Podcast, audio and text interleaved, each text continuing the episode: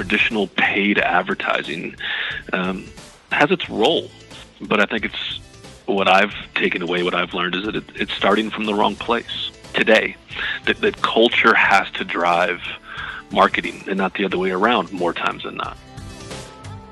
Hi, everybody. Welcome back to Beyond High Street. Today we sit with Jeff Immel. Jeff's a Senior Vice President and Creative Director at Weber Shandwick, a global leader in marketing and communications. Jeff and I have known each other for quite some time, have worked together for quite some time, have always really enjoyed that work together. He's smart, provocative, and I really appreciate Jeff taking a few minutes here. He was hired by Weber six, seven years ago as their first art director in the Chicago office as the traditional PR firm was transforming their business into more of a global communications and marketing business across a number of disciplines.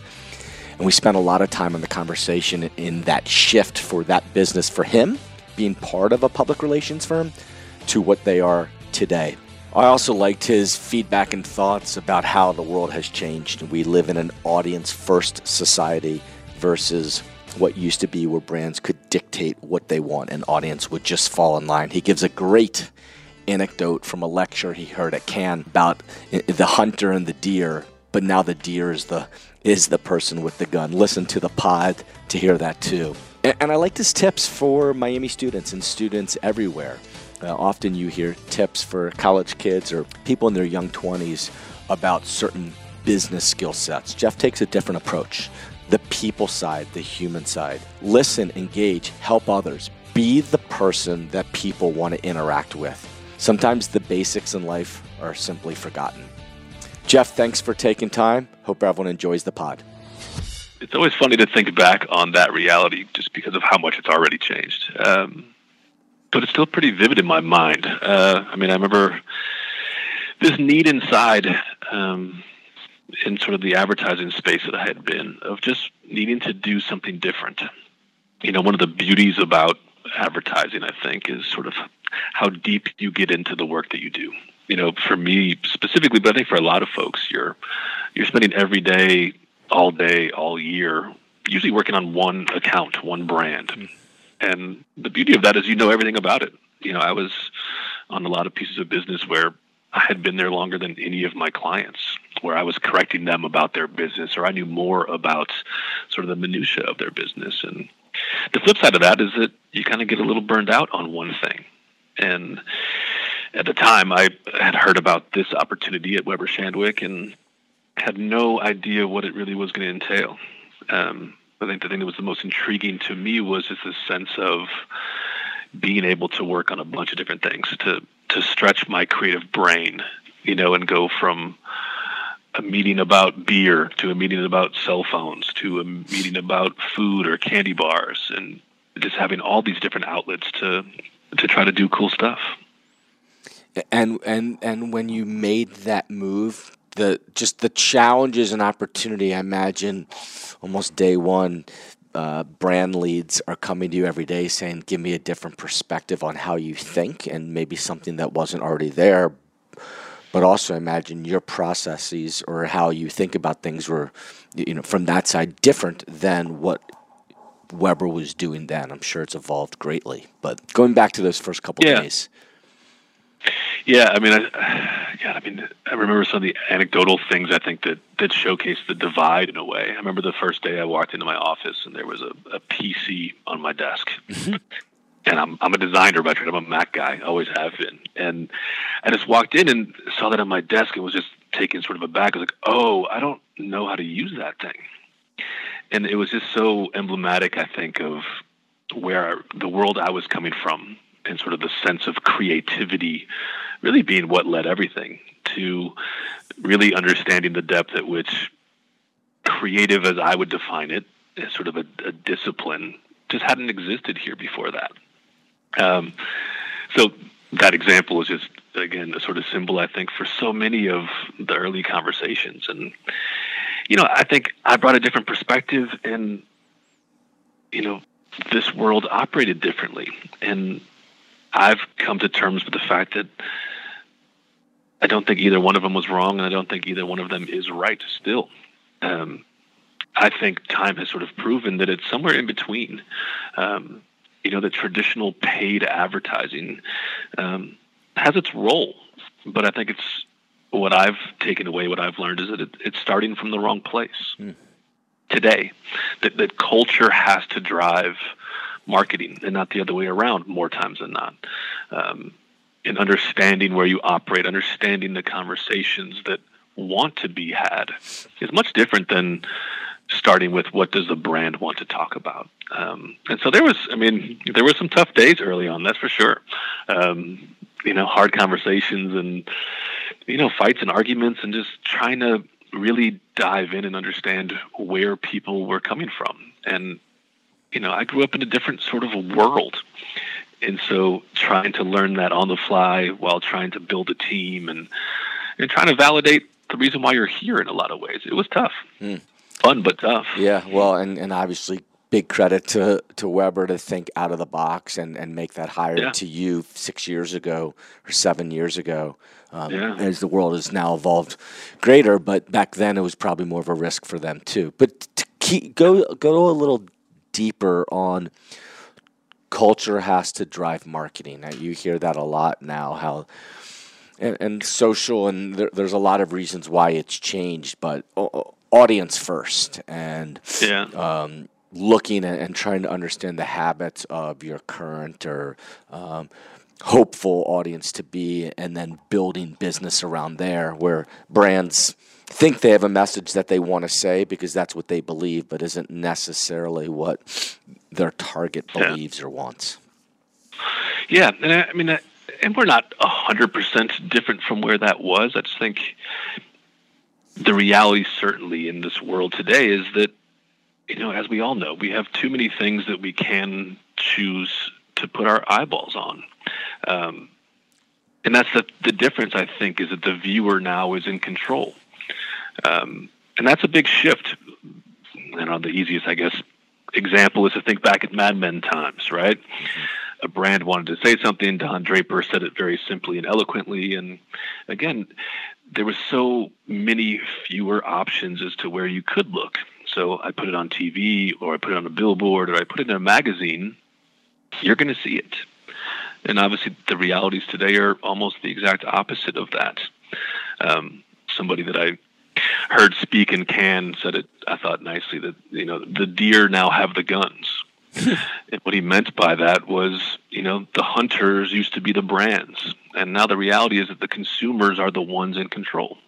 The deer now have the guns, and whether it's them deciding when and where they want to watch, or how they want to watch, or you know any of those things, they get to decide the terms in which they digest your message. And so the implications for brands, I think, are just that we can't ignore the larger cultural opportunities, risks, um, and moments that we have to sort of ride. That just because we have a story we want to tell as a brand doesn't mean that anybody wants to listen. And anymore, they don't have to. Now, certainly you can still outspend. You know, you can pay the millions of dollars in paid media, and it still has its role. It just isn't quite as in control as it used to be. Mm. And so the reason why I say kind of where we begin is a little bit different because you have to start not just with what we want to say, but what's kind of going out and, and happening in the larger context. Mm. The the deer hunter uh, is a great analogy. Yeah. Does does the pendulum ever swing back, or does it even go more in one way? I'm trying to think as you're as you're talking through it. I'm trying to think of a mm. brand that um, where it's brand first. And I was trying to think in my mind like Netflix. What Netflix seems to have done is they figured out the audience, then they have but but then when you have a number of pieces there, together you create a brand name. But it's almost like they they got the right audience across three, four, or however many shows, and uh, almost secondary to how you create a brand name.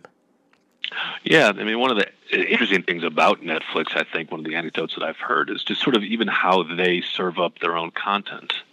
You know, so much in marketing, we like to look at audience and we think, all right, it's an 18 to 24 year old male.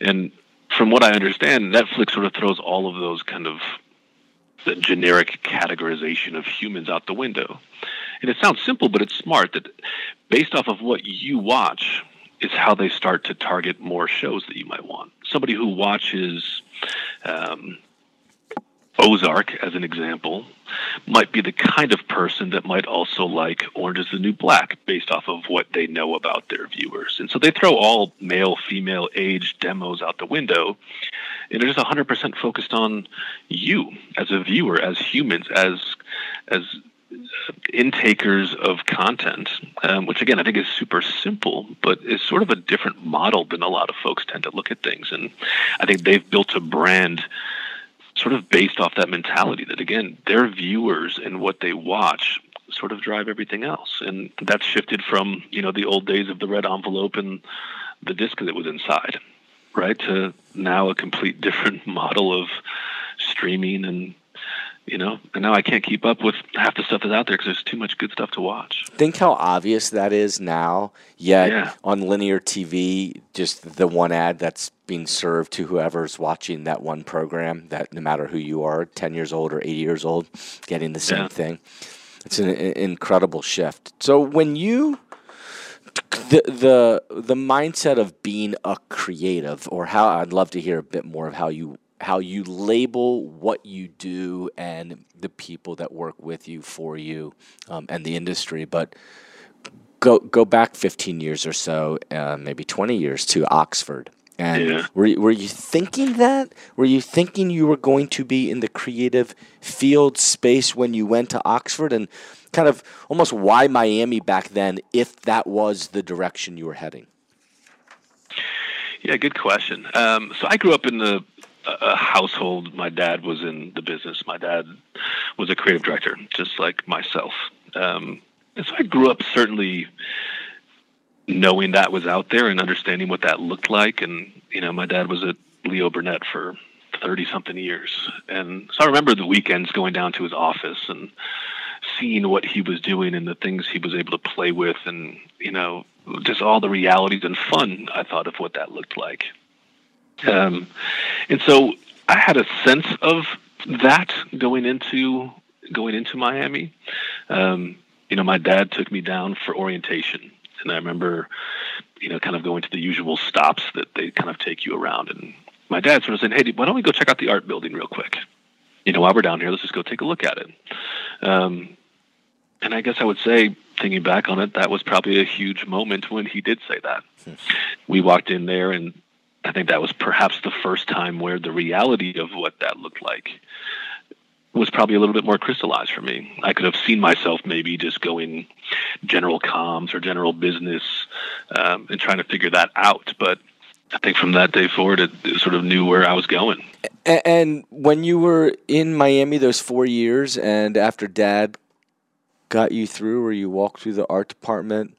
In the summers, did you intern? What did you? Was there a class? Was there a professor? What what kept the the idea of that uh, exciting and, and front and center for you? Yeah, um, almost every summer I think that I was in college, I I had an internship. Um, one of the nice things about having a dad in the business was he was able to kind of set me up in a couple different gigs, um, and I worked at a couple places back in Chicago every summer. You know, doing real basic stuff. I worked at a really cool uh, video and audio effects house in Chicago that did a lot of commercial work and at the time really really really interesting sort of visual effects animation stuff.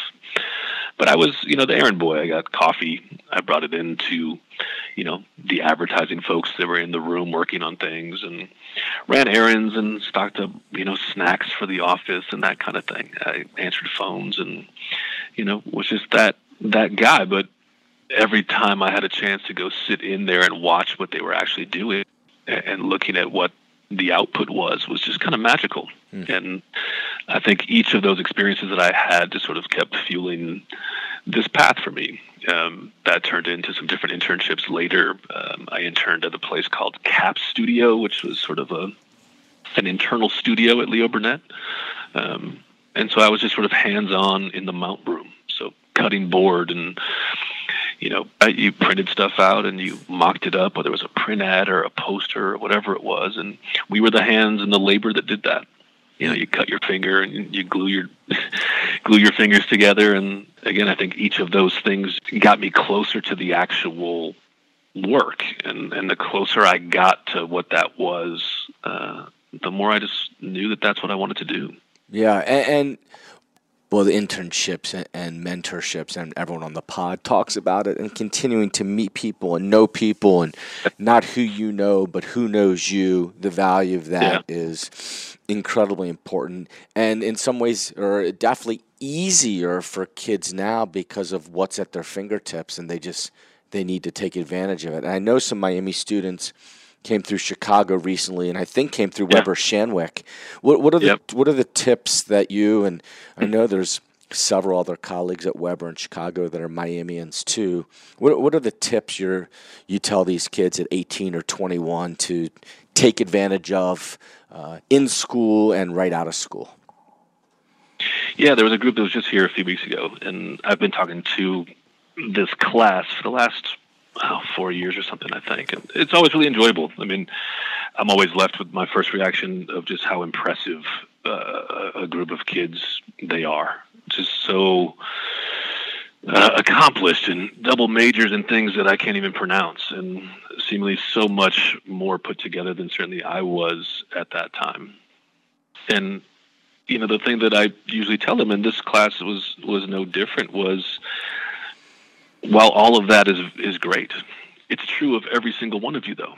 So none of that, none of that accomplishment, none of those majors, none of those individual elements that Miami does a great job getting you ready for separates any of you apart from each other. Hmm.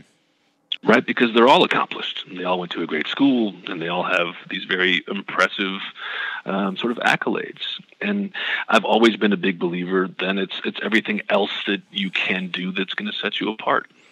And I think in a lot of ways, as a society, we sort of focus on, you know, the list, the bulleted accomplishments, right? Whether it's GPA or the different groups or organizations you're a part of, the things you've done. And what I told them, which I, I still believe, is that I think we overlook so much of just the people side of all of our businesses the human side of it, of being the kind of person that other people want to work with and work for. Um, and I think it's the part that we don't spend a lot of time working on.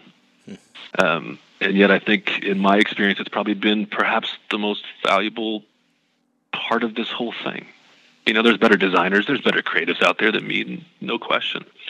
Um, but I think I've spent a lot of time working on the human side of of the business, and you know, trying to be the kind of person that can get the best out of other people.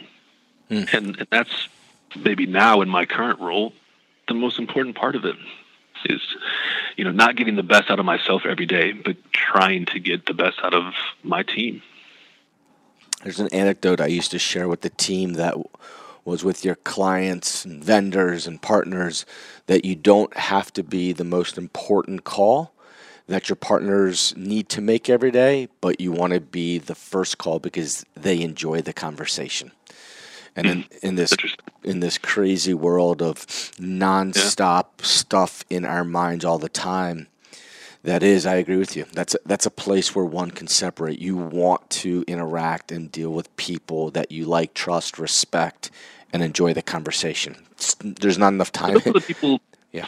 Yeah, those are the people you're going to go the extra mile for, right? Those are the people that all right, I want to go have a coffee with you if you're, you know, a 21 year old graduate who's taken it upon themselves to reach out um, and wants to have a cup of coffee. I'll, I will always go. You know, the other part that I always talk to them about is that, you know, it's not my job to get you a job. I'm not going to email you. I'm not going to call you. Um, but I'm always here if you want, and I will do everything I can to help you. But part of that first step is is the human side of reaching out and setting up a conversation and let's talk. And it's an important one. And, you know, I guess maybe I learned that in the sense that I was very, very fortunate. My dad was able to sort of help me with some of those connections. Um, and maybe I didn't even have to do that step. The same thing I'm asking of these kids, but I think it's a really important one. Um, and again, I just think anecdotally for them, um, the human side of it is what's going to set you apart because all of you are graduating from the same the same great place that I did. Um, but it's from that point forward for you to really shape what that looks like. Mm. Who wants it more? Mm. Uh, in closing here, how about uh, a, a, piece of creative or a brand with a, a, a current campaign or, or message, client or not, that uh, you, you really appreciate, enjoy, and just think what they've pulled off is world class? Oh, that's always a good question. Um, you know, it's funny. I, mean, I wish I could say that there's more of it out there. To be quite honest, I wish it wasn't quite as hard to come up with some of those. Um, but but that's the world we're in, um, and I guess because of that, I'll sort of use a, a known one and an easy one, but I think it's purposeful, and that's what Nike did with Colin Kaepernick this year. And it's even less about what the actual message is behind it. You can agree with one side or the other, uh, that's not the point to me that's important, I think. Uh, rather that, that they did it. And I think that they took a risk knowing that it was a risk. And again, if that's something that they believed in, I guess I just appreciate the fact that they went for it. Um, and yes, the creative itself, I guess, is beautiful. It's well done, as everything that Nike does is. Um, but I just look at the larger landscape and I see too many brands, and I work with a lot of them that are unwilling to take that risk, that are unwilling to put something out there because of sort of the current landscape that's out there. And I just think that part is is troublesome. Um, if brands, and I think they're going to need, you know, they're going to need to more and more, have to have a perspective. It doesn't mean that I have to agree with it necessarily, but they're going to have to live and die with that. Um, and I just think the more that uh, corporations are out there, um, helping to shape this world, I think, is going to be a good thing. It's a needed thing. I think our political situation has just gotten so complex that it's almost impossible to move forward. But um, I think a piece of work like that, um, again, regardless of what side you're on on it, is an important one. And they'll have to, you know, embrace the people that loved the fact that they did it, and they have to deal with the haters that that hated every part of that. Um, but that's the climate, and I don't think we can just stop doing anything because of that. I think we still have to create, and we still have to have a perspective, and we have to live with both sides of it. Thank you, Mr. Immel, for taking a bit of time and jumping on Beyond High Street. That was fun to catch up and listen to your thoughts as Weber Shandwick evolves, as well as just the business community evolves. And the tip about the public and human side is so important. I hope everyone takes that to heart in everything you do with friends, family, business colleagues, just so that we all can be a bit better. Thanks again, Jeff. See everyone at Skippers real soon. Take care.